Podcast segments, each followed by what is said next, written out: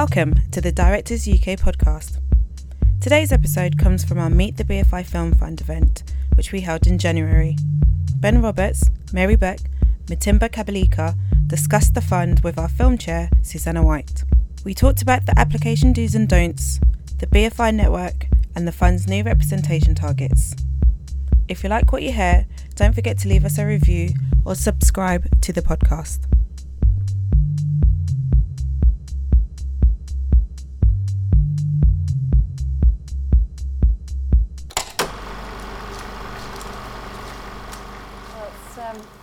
Great to see so many of you.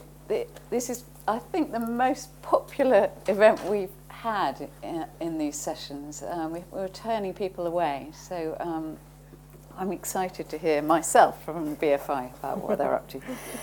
Um, so, so let me introduce um, Ben Roberts, the director of BFI Film Fund, and um, Mary Burke, who's Senior Production and Development Executive, and Matimba Kabalika, who's the Talent Development Manager. Um, maybe you could just start out by telling us a bit about um, how you came to the BFI, what you did before, uh, what shaped you, and, um, and what your role is there. Okay, shall I start? Yeah, start. Yeah.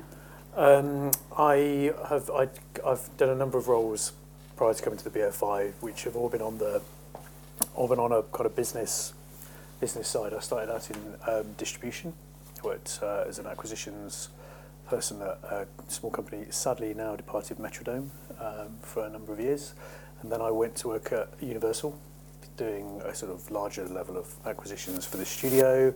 And immediately before I came to BFI, I was running uh, Protagonist Pictures, which I set up for Film 4 and uh, Vertigo and um, Ingenious back in, I think, 2007 to be a, a kind of new sales force in the UK. And it's, um, it's, it's flourished in my departure. so um, I've laid all the foundations, I'm sure. so that that's me, and I've been at the BFI for five years. So I'm probably the newest member to the um, Film Fund team. I've been at the BFI for about two years, but previous to that, I was at Warp Films for 13 years as a producer. So I worked across the entire slate, um, was on the board, but the films that I produced were Submarine, which actually Ben sold with me when Yeah. we were at Protagonist and how we know each other. Um, um, Berberian Sound Studio and um, some television, lots of other films. So um, yeah, I joined the team two years ago and since then been executing the projects um, through the Film Fund. Um, so I came to the Film Fund about the same time as Clarence, more than five years, a little bit more now, five and a bit years ago. Um, and uh, I uh, joined as Ben's assistant in 2012. Before that, I worked um, in commercials and music videos, a production company called Partizan. So kind of that was kind of straight out of uni, word mouth from running all the way, and then decided that film was where it was at. So yeah, here we are. Great, thank you. That's, that's really helpful. Um, so, Ben, just for the ignorant people in the audience like me who've never actually worked with the BFI, can you tell us the size of the fund um, and um, yeah, Yeah. a general What we do. picture of what you do? Okay. Yeah.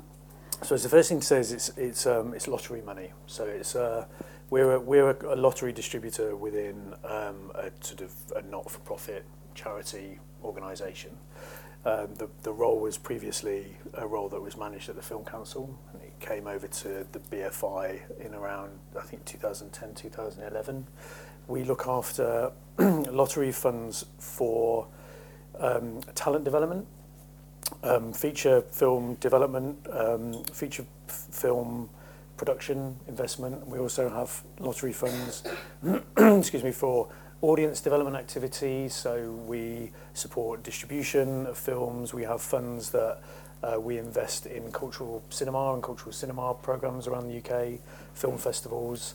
And we have an international fund as well, which um, supports the sort of selling of films at international festivals, which we award to sort of sales agents and producers who are selling the rights to their films internationally. And we have some sort of larger kind of partnership funding that that we award to companies like the British Film Commission, who look after the inward investment um, portfolio, um, Creative Skillset, and um, Yeah, so that's kind of it's a it's a it's a broad range of activity.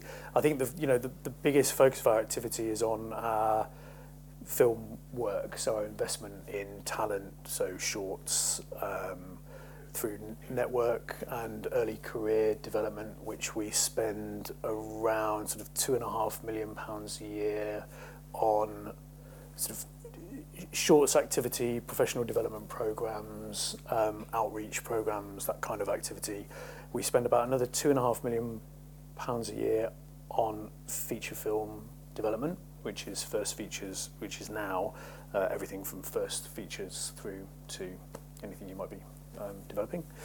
And then we have a production fund which is currently just under 16 million pounds a year.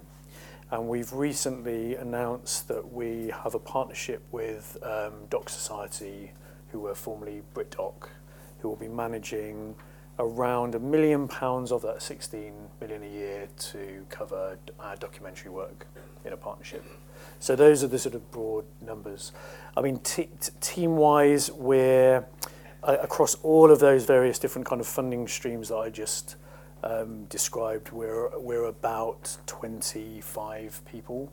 Uh, the editorial group is around um, sort of eight, eight of us um, who cover everything that comes in, and then it you know gets disseminated as we have to process it.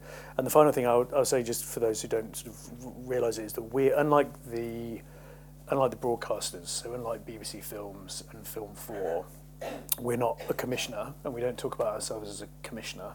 Um, we have um, we're an open access lottery fund, so in order to um, receive funding from us or to be considered for funding from us, you have to make an application to us through an online application process, which feels sort of horribly kind of bureaucratic and faceless. But I would say that actually my experiences is that it's it's probably better in terms of accessibility because there's a everyone knows where they have to go. It's the same rule applies for everybody who wants to access it. There's a set of guidelines that we publish that we work against. Whereas I think the commissioners um, who we're envious of sometimes, I suppose, in their ability to say, we like you, we'd like to work with you, can be much more um, outward reaching in terms of the projects that they want to support. Right. Whereas we are much more, it's about what's coming into us. Right. So it's quite a, quite a significant distinction, actually. Yes.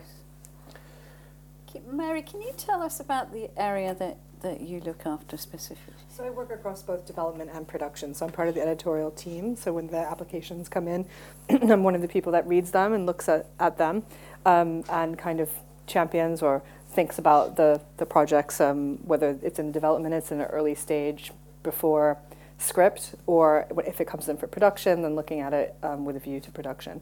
Um, and my role after we make those decisions about what we want to support um, will be to work creatively across both of those areas of, of the filmmaking. Um, sometimes, you know, we'll convert something from something that we're developing to production, and I'll work across something from development all the way to the end of its production life. So I'll have a strong relationship with the producers and the directors um, to make sure that the films that we set out to make are the films that we've set out that we're making um, in partnership with other financiers. Um, and that's pretty much the basis of my role. But I guess it's, uh, uh, yeah, it, it can be, it, I I can do different things on different types of films. I suppose I'm more zoomed in or zoomed out depending on what the, the support that's needed for uh, individual teams. Okay.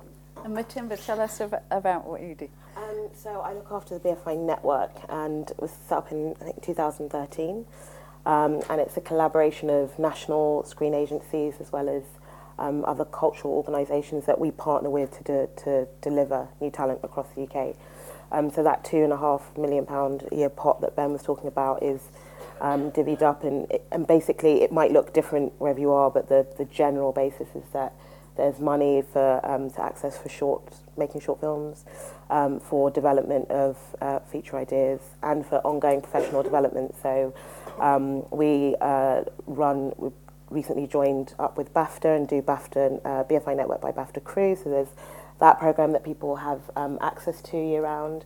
Um, there's also uh, BFI Flare, which is a mentorship scheme, an LGBT focused mentorship scheme um, that we partner with the festival on. We have Network at LFF, which is a professional development program that's at the heart of the London Film Festival and that uh, runs each year. And then we have the Network Weekender, and that's where um, each of the different partners nominate the talent that are coming through that they're supporting, working with, who are developing first features. And we kind of have a, uh, an intense lab style weekend where we have different speakers coming in and talking about um, different things. And that's for um, writers, producers, and directors who haven't made a first feature. So I guess my job is to be the glue between um, all of that activity that's going on and the Film Fund. And we also look after the BFI Network website. And so we've got lots of content on there, and it's basically just a online manifestation of all that activity. Um, and then we also have a portal called The Post Room where people can, who are really new, who might not have had any of this support and are making a first, second, very early short, um, can get funding, uh, can apply, you know, apply for some funding. Yeah. Great. Thank you. I suppose the big question everyone in this room wants answered is what are you looking for? Maybe there's a way to get some kind of handle on your taste. Are, um, are there films this year that you've particularly liked? Or?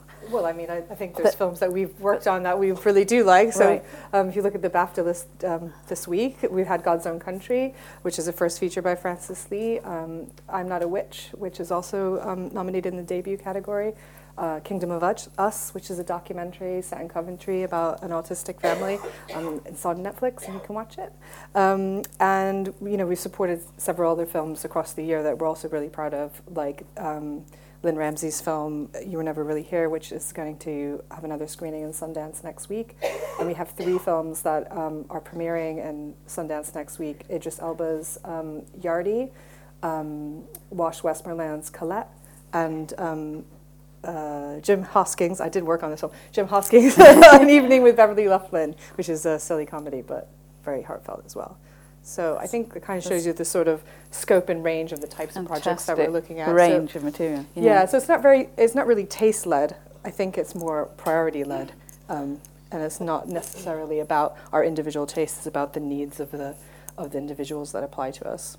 But we also, like, I think people always think, oh, we just had a weekender in November which actually was focused on genre because I think everyone thinks we don't like genre, and I think everybody in the team, especially in editorial, talk a lot about what we went and saw at the cinema, and the film that we all loved was Get Out, you know, in terms of. So I think we also love to just be completely surprised because I think people have an idea of the type of film the BFI looking for, and actually it's kind of you want to be surprised and stuff stuff stuff like I'm Not a Witch and someone like Rungano, filmmaker who you know came through the network in Wales you know, that is just mm. absolutely surprising. You know, it's it's brilliant. So I think there's that element of wanting something. Yeah, because unlike the, I guess unlike the broadcasters, for example, we're not feeding a brand. We're feeding a kind of cultural priority, um, and so I feel like taste isn't really necessarily like the films that you I would want to produce as a producer are necessarily influencing the choices that I make yeah. editorially within within the team. User, which I right. think yeah, yeah. to your point, it changes the it changes the nature of what we do. But what what we did realise um, last year, I think, was that if you were someone going to our application system for the first time, you to answer your it would be you wouldn't know. It would it felt like a bit of a dark art. I mean, you could look at what we had funded and, and make some assumptions about what we might what might seem like taste, but we had never listed out what might be a set of funding priorities before. So we put into our guidelines when we republished them on the other side of our sort of strategy launch late last year, the kind of the pillars of our kind of funding priorities, which kind of match up with what we believe to be the right kind of priorities for a lottery distributor who's giving out money that has to have an element of additionality and you know, good, good, good cause, however that's interpreted, because I think historically, the you know the the, the Premier Fund and New Cinema Fund, the kind of the lottery funds were quite understandably sort of seen as just another sort of public subsidy that would sit alongside in a few lucky cases alongside the tax credit. But it's such a proportionally sort of small fund that you have to establish certain funding priorities for them. So we we've we've put them in our guidelines. I mean, we've listed them out. They are areas where we think there is risk and where the market is not going to willingly throw money at productions in particular. So, you know, early early career, which can frustrate middle or later career filmmakers, but is an is an obvious kind of risk area because there's no demonstrable existing work or not necessarily sufficient demonstrable existing work for other financiers. So early early career is a focus for us. Um, diversity and inclusion is a focus for us. Um, filmmakers outside London and the southeast is um, an area that we sort of state as a funding priority, and then you know projects that are aiming for some kind of form of envelope pushing in terms of the narrative, what they're saying. You know, are they progressive in terms of their kind of ideas and uh, or either either what they're saying or how they're saying them, what the form of what the kind of form of filmmaking is. Is there something stylistically that feels inherently risky? And I don't when when I say risky, I don't want that to suggest that everything we're doing is therefore sort of tiny. I mean, there's risk in very big films. You know, film, there is there has been for a long time. Hopefully, not no longer or not for too much longer, but there was always an inherent risk in films made by and about women, for example, in other financiers' minds or in areas relating to. Um, you know, films dealing, you know, made for and about and by um, BAME filmmakers, for example. So they can be any size, and we want them to be any size, but what we have to identify is a, a sort of justifiable element of risk and need, if you like, and those seem to be the areas where they, they it falls. Well, that was a pretty diverse list of talent you gave there. Are you hmm. looking for strong individual voices, would you say? Or is it out, yeah. out of that? There's a sort of cliched phrase which seems to have bold and distinctive. Yeah, bold and distinctive. Yeah. Um, but I think we, yeah. Yeah, go on. Well, we, we, we are quite rightly because um, beyond what our kind of funding priorities might be, I think if you look at where success is lying in a very, very kind of crowded release calendar, um, success is popping in the in difference in work mm. because I think when you've got 800 films a year being released and the studio releases naturally kind of dominate the marketplace, um, what is going to stick out? It's going yeah. to be something that makes a noise, attracts a kind of critical critical attention, um, excites I've noticed that even when we have films that are bold and distinctive, that marketeers, the people who are marketing the films, then are excited by them and seem to go above and beyond in terms of the kind of materials they create, and then they just sort of pop mm-hmm. a bit more. So there's a, there's a sort of we think now quite a commercial imperative to that sort of, to mm. sort of sticking out as much as you possibly can. Mm, I agree with that. Okay, so, so going back to basics, what happens to a funding application once it's it's been submitted? What, what's your process after you've filled in that online form? So when something comes in for development, it will, it will be an application form that will ask questions like, what have you done before? Um, do you have any sort of writing samples if it's a writer, a producer making application for a writer or a writer-director? Um, and then it will, there will be synopsis and a kind of um, an intention like do you want to do one draft two drafts? What are you what are you looking for? Are you looking for some late stage development funding to do some casting or um, budget and scheduling? You know it really just depends on what you're asking for but if it were uh, two versions of this uh, two drafts of the script then um, the team would collectively look at the development team would uh, collectively look at the application and then um, make a decision against our our priorities about whether or not it's something we are likely to support. And then we would meet with the teams and talk to them about what um, their approach to the material will be, um, why it's important to them, how it kind of captures their voice, all of the things you would expect from from uh, that kind of meeting. And then it's pretty pretty straightforward from there. We, you know, we would work with you across the across the um, if you know if you are granted the the um, support, then we would work with you across the drafts and give you notes and talk to you about you know um, making the script uh, as good as it can be for the, the intention that you set out. Um, on the production side, which is a separate application, it doesn't necessarily mean just because you've got development funding that you then automatically get production funding. If you apply for production, um, it's sort of the process that Ben was outlining earlier. You know, the, the application will come in for production, same basic information, but we would have an expectation that there would be be a writer and a director attached at that stage, and maybe a sense of who you think indicative cast would be for the for the project, though our though our funding isn't um, cast dependent. Um, and then we would look for a budget to be in place, and, and we really care about having a finance plan in, in place so that we have an understanding of, of the additionality of our of our money, but also who the partners would be, because we can't fully finance any projects. And then we take all that information into account, which is a lot of stuff we appreciate, um, and we discuss it in the editorial team, and again look at it against our cultural priorities and kind of make decisions on that basis. Um, and then if you were to receive the financing, then again, we, one of us, whether it's me, Lizzie, or Natasha, who are my colleagues that do the same uh, role as me, will work across the production with um, our head of production, Fiona Morham, to kind of, uh, you know, help you realize the project um, and support you as a financier. So. so um, I mean, uh, the process is quite well. I mean, it's quite a mechanical process. There's a there's quite a lot of process, um, but it it, it it it works quite kind of rhythmically now. There's weekly meet, you know, everything's done in weekly meetings. Um, it's very kind of tied into the production finance and business affairs team. So, and also we are bound to certain lottery expectations as well around sort of turnaround times. So, you know, there's a the, it's all listed out in our guidelines quite what the kind of steps of the process are, but we're expected to respond to applications within a certain amount of time.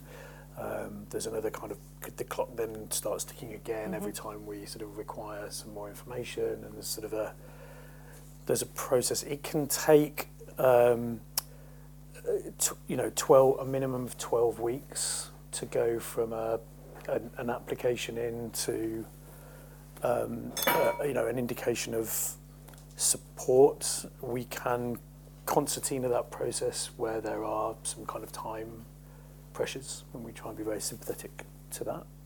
Um, but we, we state all our kind of markers in the, in the guidelines. Is there, I mean, it's impossible, I'm sure, to describe an ideal application, but are there pitfall, obvious pitfalls one can avoid? yeah, um, length can be a problem. Right. I mean, you can get very. Lo- it's it's actually a really good point because obviously what we're describing is our first experience of a project, because it's a bureaucracy, is a piece of paper with some information on it. So never underestimate. And as directors, um, obviously, a key thing to say is that forms are submitted by producers. Right. The production company puts in the form. But one would hope that it is done in uh, collaboration with uh, directors on productions mm. where there is uh, where there needs to be a director attached. Um, so there's the spaces for kind of vision statements and the sort of general pitch.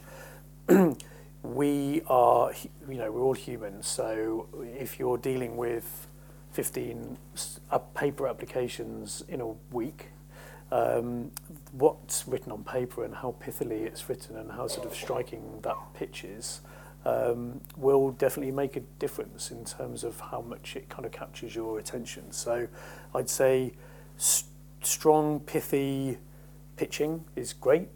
Um, realism is good. I don't mean social realism. I mean reality in terms of um, it's not unusual to get applications that I mean when Mary says we need a finance plan what we need is a sort of sense of a viable finance plan yeah. so it's so understanding kind of viability.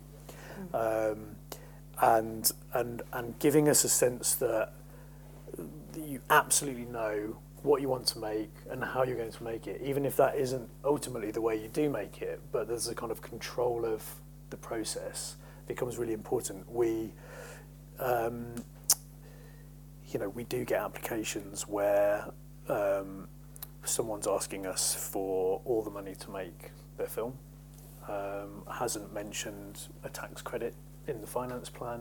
Um, you know, basic Yes. things that just give you clues that, I mean, that's a producer's job. It's not typically Yes. a director's job, but um, they give you clues that the team knows what they're doing. And that's particularly helpful for us, for the teams that we have had no prior um, relationship with, that, you know, which is many, um, that there's a kind of firm con- kind of control of the project.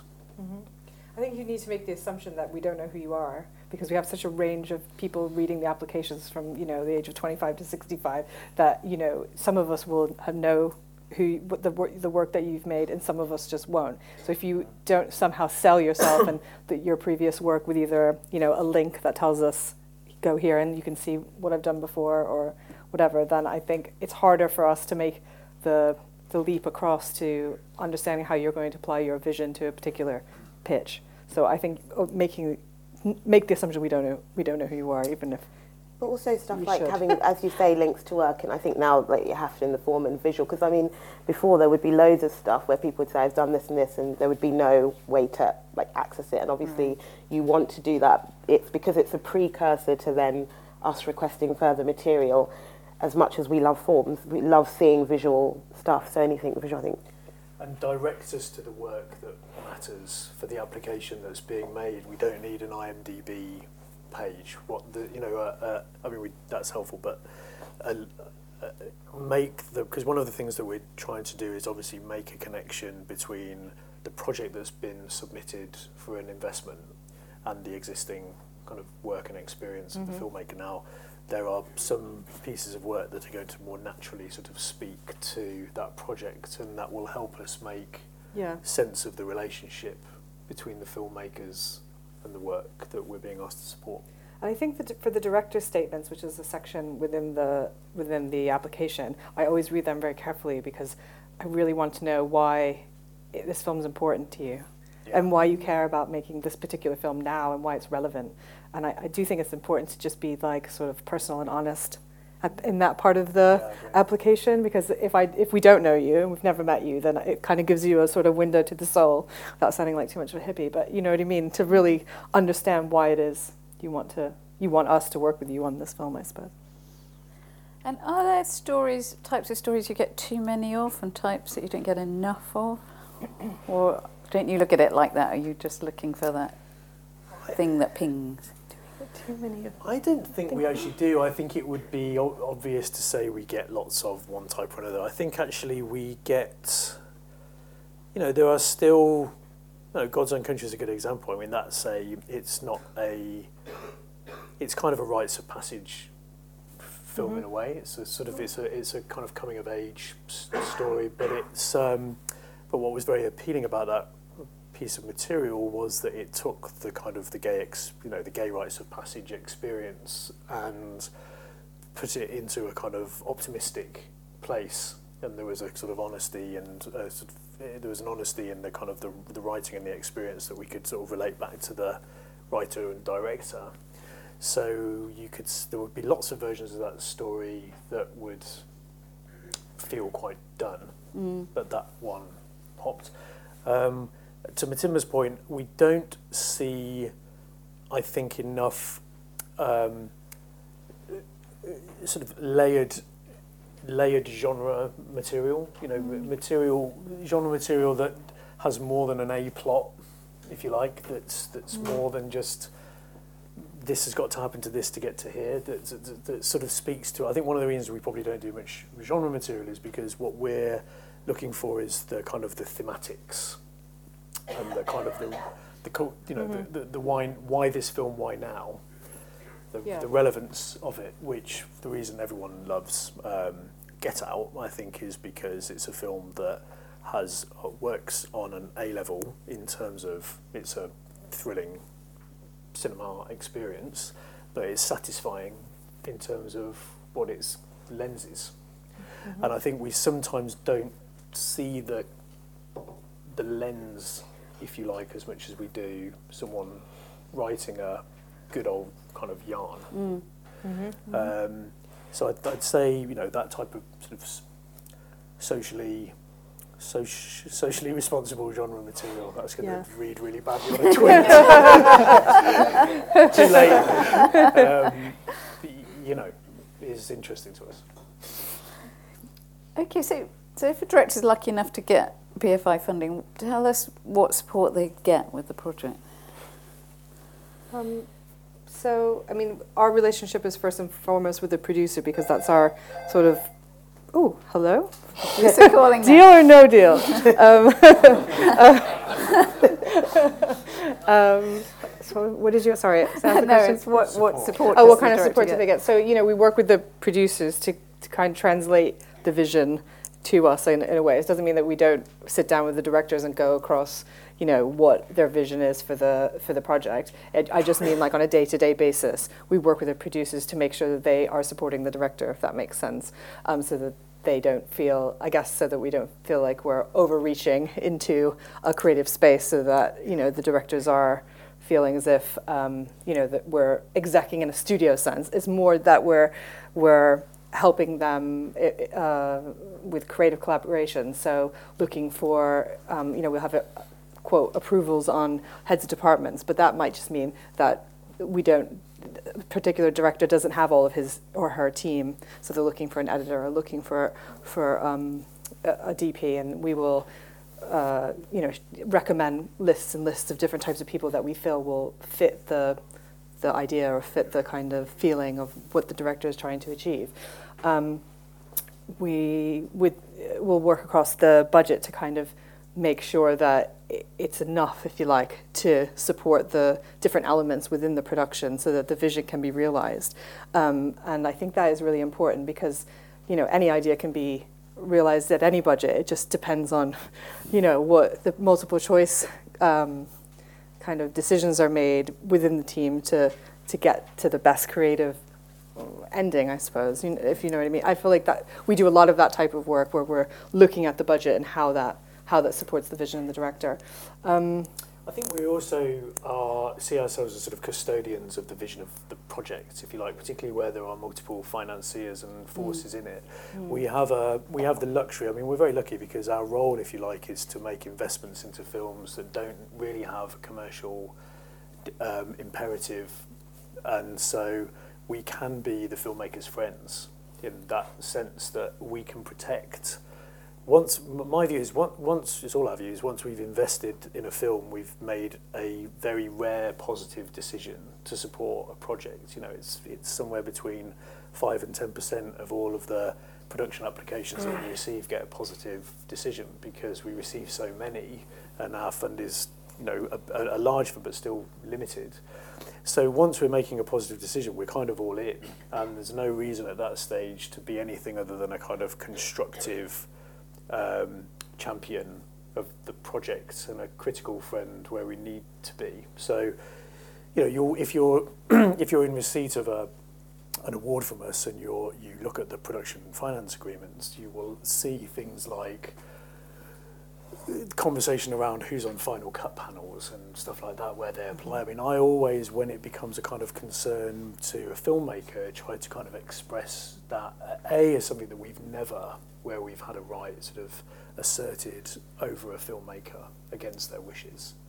But can actually be quite useful to have someone on your final cut panel where there is final cut panels who is likely to be your, you know, the champion of the individual voice, mm.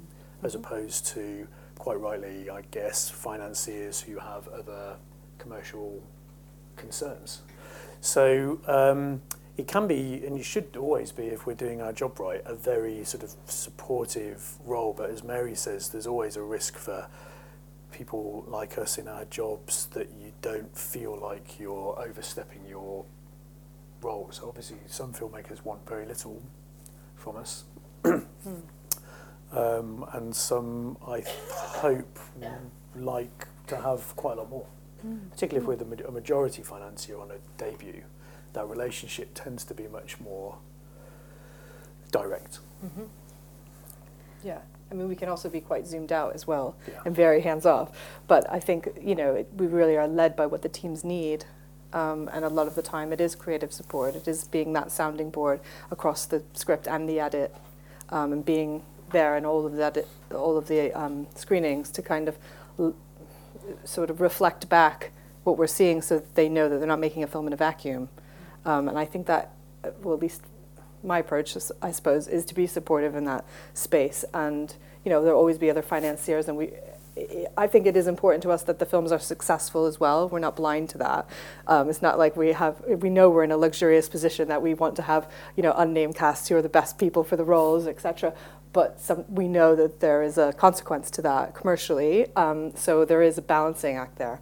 Uh, but it is about being. It is about being supportive to the vision of the film and um, sometimes that means just holding up your hand and saying, I'm not sure if that exactly um, is what you intended or it's not coming across as how you intended, as a, as a measure of support rather than as one of conflict. So I think that's how, that's how I see it, at least. Sounds good. Director's friend. yeah. Um, Matimba, tell us a bit more about the network and, Um, How it works. So um, it's, it's, it's nothing that you have to how of do you get to be part of Yeah, I was going to say it's nothing that you have to officially kind of join as such. Um, I think I'm sure lots of people have probably come across or applied to a scheme at somewhere like Film London, so something like London Calling or London Calling Plus. That is under, that comes under the network banner, for example. Or if you had made a short um, through Creative England, um, or gone on any of those kind of professional development schemes that offered all, you know, Northern Ireland Screen, uh, Film Cymru Wales, etc., etc. So it's not so much a kind of a club that you join, um, and I think there are lots of.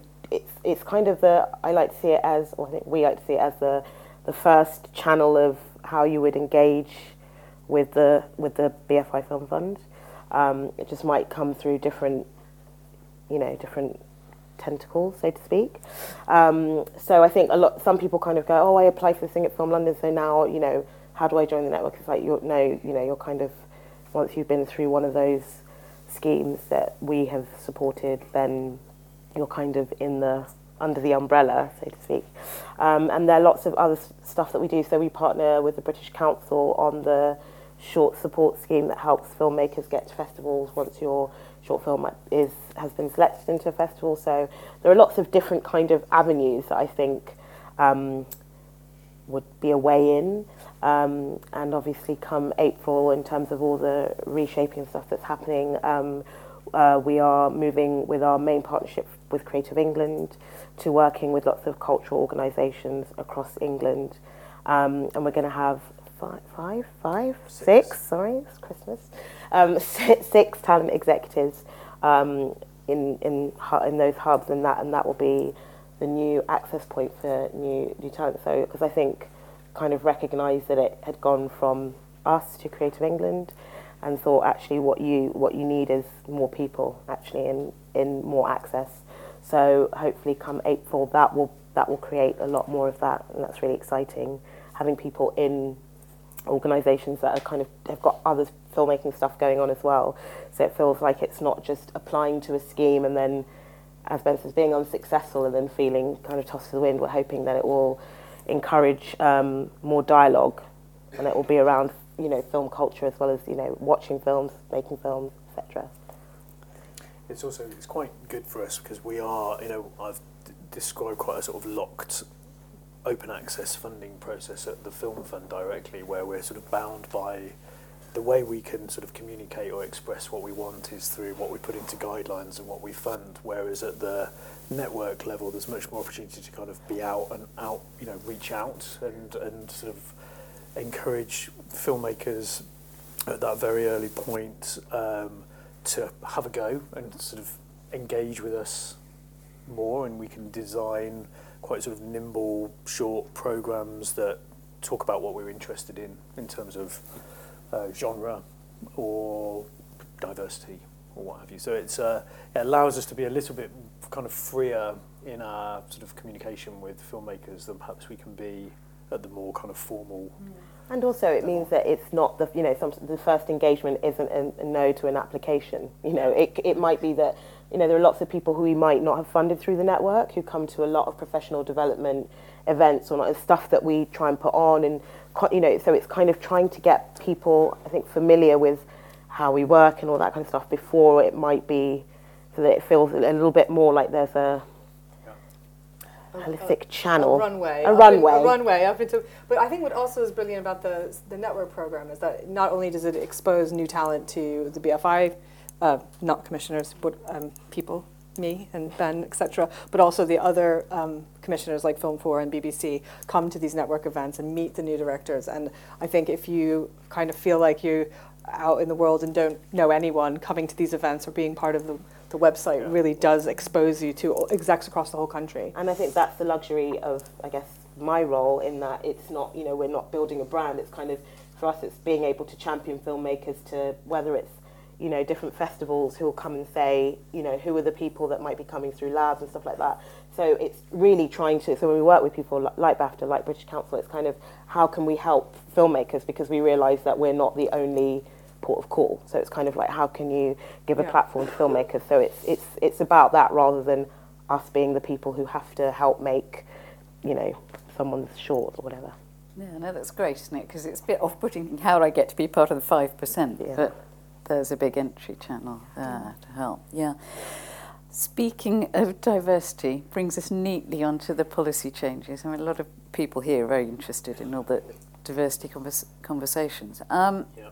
Can you talk about the changes to the fund which were announced back in the autumn and, and what that's going to mean?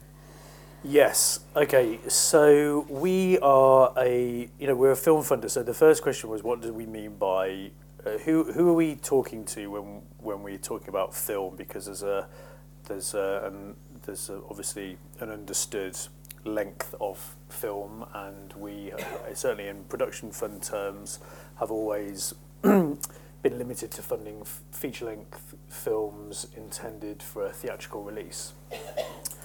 I think that in our we went through a consultation process it, um, in. T- uh, 2017, earlier in 16 actually, um, where we were talking to filmmakers about what worked about our kind of funding processes and what's happening in the world. Where are people watching films? Are they watching films at all?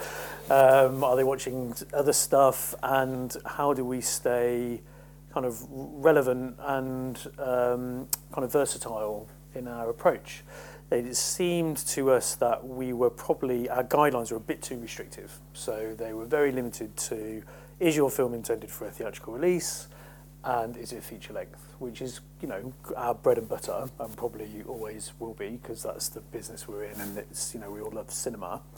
Um, but actually quite relevant to the conversations around sort of diversity and inclusion in a sort of slightly kind of tangential way because there are obviously filmmakers and audiences for whom that experience of a theatrically released feature-length film is not necessarily their kind of primary um, film experience in terms of whether they're watching or making. You know, there's lots of talented writers, directors, uh, performers who are expressing themselves through film in shorter form content on different platforms in an episodic fashion in you know ways that we were frustrated by not being able to support so probably as it relates to why is the industry not diversifying well it's never going to diversify if the kind of gatekeepers of public money are saying you've got to already have sort of hit this bar of being someone who can demonstrably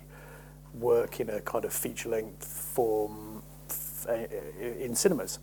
So we plus there are you know some technology based um, you know emerging you know forms and formats uh, which we were very conscious that we were not engaged with. Um, so without going down a rabbit hole and we deliberately haven't been prescriptive in our guidelines but you know work uh, on in uh, VR or other kind of immersive work or other interactive work that we didn't want to kind of suddenly switch ourselves into some kind of mad let's try everything and end up doing nothing crazy fund. But we wanted to kind of recognise that if we just took some of the restrictions out of our guidelines, it would allow certain work to kind of push its way in. Um, and also on a much more basic level, we have to be realistic and accept that there are films being made where their, ho- their natural home might be a platform. So the notion of us saying you've got to be a theatrically intended to be a theatrically released film was f- just feeling a bit luddite So what we've done in our guidelines, first and foremost, is we've we've stripped out language. It was a very painful process. Mary would throw her head on the table several times, where we went through line by line through our guidelines and just said where are we putting barriers up where they don't need to be. We took them all out. So there was some, you know, there was some, there was some stuff there which we talked about during the LFF last year, which, which just makes us a, a more flexible fund, I think. So technically now, if your work is a single project over 60 minutes, um, then beyond that, we can fund it. So there are some limitations to that in, in that as a lottery distributor, what we're not allowed to do is um, fund uh, broadcast television. But if a piece of work came to us that was 10 hours long and naturally kind of chapterized itself into hours and became something like Making a Murderer, for example, then to me that's a remarkable piece of filmmaking in the same way that OJ Made in America is a remarkable sort of eight hour film and don't we all want to see more of that? And who is going who in the UK outside of the kind of broadcast commissioners is is making is kind of taking chances and, and kind of big risks on completely untested um, filmmakers in that space. So I think we feel comfortable that that can be part of our job. If it looks like a film and smells like a film, um, and we can justifiably say it's filmmaking, then we want to be able to support it. And I think we think that will help us in our ambitions around diversity and inclusion because that's a very inclusive approach without sort of talking about gender or ethnicity um, to just kind of say we can work with you even if your ambitions are different. On top of that, just to sort of talk more specifically about diversity inclusion, we um, we we wanted to. I think I think we sort of have been sort of doing better than most on areas around sort of diversity in our sort of in a statistical sense, but um, there seemed no reason why we wouldn't actually put some targets to that um, because that will help us. I think where we're, for example, in gender parity coming in sort of under the wire at sort of 35, 40% at the end of a year in a good year, I think having some targets will just mean that we kind of are very conscious of going the extra distance and kind of pushing that to get to parity.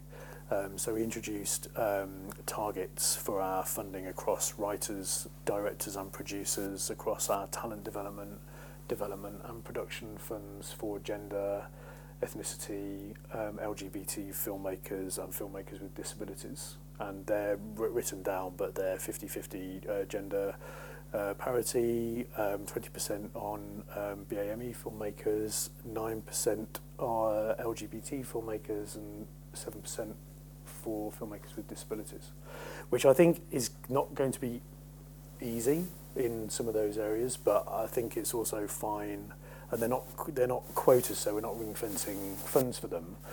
Um, because we're cutting them across writers, directors, producers, and across all of those, each of those kind of strands, that's quite a complex set of targets to achieve.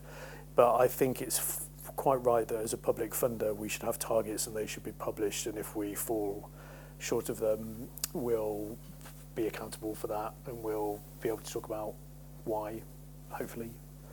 Um, the one other thing I should say is that we did introduce, having said we can't fully finance, we did introduce um, because we are going to send, inv- you know, invite people to come in with projects which are that feel very unfundable.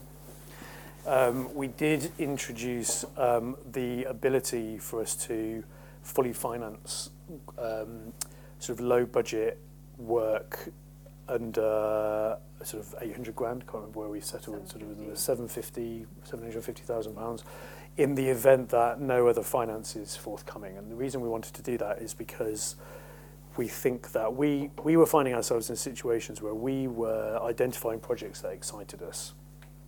And we were making a commitment on paper to them that were in this range, often debuts um, at that budget level. And then we were sending them off on a slightly uh, thankless journey of trying to raise other kind of commercial investment, which then kind of 12 months later came back to us fruitless. So uh, by which point, you know, that's a year of someone's life um, and costs, and you may have lost certain elements that would have made your project very viable. So we, we've given ourselves the ability to, if you like, guarantee a production at that level can start. And then we absolutely encourage everyone to kind of go out and try and raise other parts of their finance, but at least you know that you can start in the absence of any other money. Fantastic. Um, tell us about the documentary fund as well. Well, that's now, yeah, it's gone to the Documentary Society, has it? What, Yeah. what does that mean? I don't know a lot of about it? Yeah, I don't know a lot of Sorry if I'm rambling. Um, we because be, the logic was because we're going to do all this stuff, and because we have a focus on talent, emerging talent, early career projects that are probably going to require more of the zoomed in than the zoomed out from us than perhaps they had historically. You know, we're not just a kind of grant giving organisation. Um, we can't grow the team because we're beholden to certain uh, fair enough limitations on overhead. So, in order to kind of be able to kind of still provide a good quality of service and respond to everyone in time, is there something that other people could do as well as us, if not better? documentary is is something which um, I think has been slightly sort of underpowered in terms of support from the from the UK and the la- British documentary in the last few years. Doc Society, along with a number of other partners, we went out to an open uh, potential partners. We went out to an open tender, have been very focused on that work. Um, and it felt like something that we would feel very comfortable delegating the kind of lottery role to another partner. So they, they we went to an open tender process. We had a number of applications. Um, we decided to make the um, the award the delegation to Doc Society, and they will basically act as us. So they will stand in our shoes as a lottery distributor. Um, and make decisions according to a kind of shared set of principles and targets. Um, and we are just in the process of um, papering the delegation, and we're hoping that Doc Society will be able to open the, their fund um, within the next cou- couple of months, max. They're very, they're, you know, they're, they're raring to go. It's our processes that are deliberate. Um, so I think it's I think it's really good. I think it's really good news. It's definitely not a we don't care about docs. If anything, it's a saying we know that it's there is there is some specialism there, and we don't have to do everything ourselves. And they're very good, and they're doing it, and let them do it. Finally, what does success look like for the fund? What, what would you measure your success by? I think, well, there's many ways to measure success. Obviously, the obvious ways, which you know, awards, ceremonies, etc., the way you probably measure success yourself. But I guess, I guess, as, what's particular to our fund is that if you make a film and it's really successful. Um, and you go off and you never need our money again. That's actually quite quite a good thing. Not because we don't want to give it to you, but because it means that you've attracted the attention of other financiers and you've made yourself a uh, you know success in their eyes too. Yeah, I That's think that's, that's Built-in obsolescence, very good. yeah, that's obsolescence. no, I think that's that's definitely a, the, a number one is if you see someone go on to have kind of commercial success that needed the platform.